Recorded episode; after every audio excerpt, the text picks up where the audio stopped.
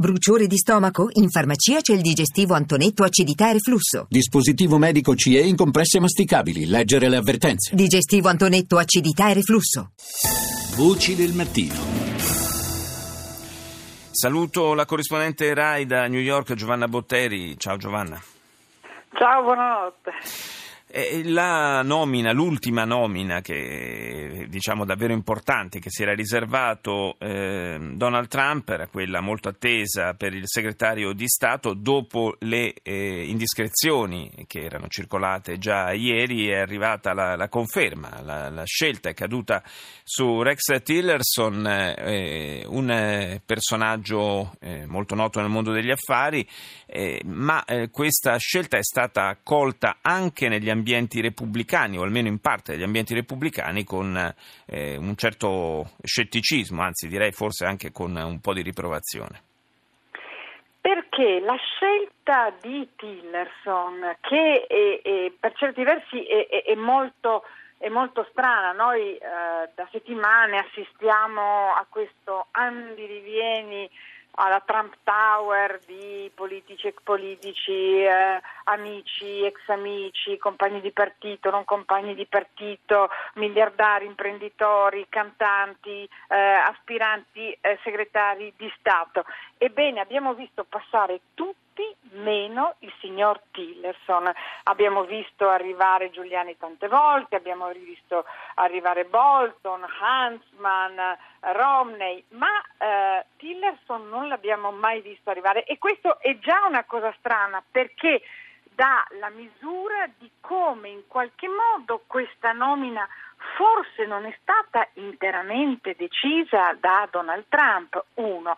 Secondo, ehm, eh, arriva nel momento in cui i eh, senatori repubblicani, d'accordo con quelli democratici, eh, decidono di avviare un'inchiesta del Congresso sulle eh, interferenze della Russia nella campagna elettorale americana. Ricordiamo brevissimamente, la CIA dice abbiamo le prove che eh, Mosca ha scatenato i suoi hacker contro la Clinton e contro eh, il Comitato elettorale democratico per danneggiare la Clinton e favorire la vittoria di Trump.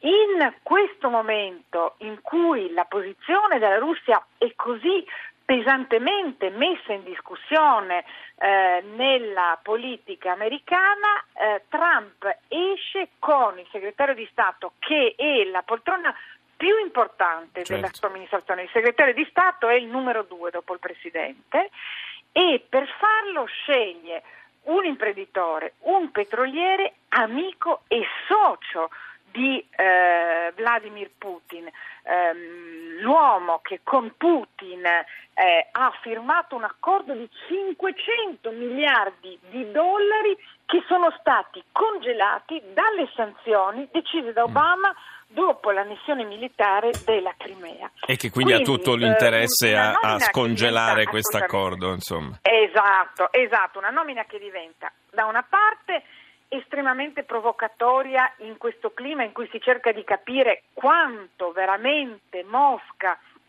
ha lavorato per far favorire Trump. Due, eh, un uomo che non ha eh, esperienza politica, anche se pare che i suoi sponsor siano Condoleezza Rice, che è stata segretario di Stato con George W. Bush, e Robert Gates, che è stato eh, capo della difesa con Bush per un periodo di interregno con, eh, con Obama. Ma eh, evidentemente c'è una ehm, forte diffidenza in questo momento tra gli stessi repubblicani per quello che si sta eh, profilando come il problema più grosso dell'amministrazione Trump e di Trump stesso, che è il conflitto di interessi. Mm. Ogni personaggio, l'altra nomina di Trump oggi è il eh, ministro dell'energia, che è l'ex governatore Rick Perry del, del Texas, Texas mm. che a sua volta è amministratore delegato della società che vuole costruire il gasdotto eh, attraverso gli Stati Uniti. Insomma, eh, ci sono grossissime questioni di conflitto di interessi Sì, in questo alla- momento fino ad arrivare a Trump. Eh, alla fine le- il conflitto di interessi che era stato agitato come spettro per quanto riguarda le società di Trump forse rischia di, fin- di- di risultare persino quello eh, meno, meno clamoroso e meno evidente, un po' paradossalmente. Grazie a Giovanna Botteri per essere stata in collegamento con noi.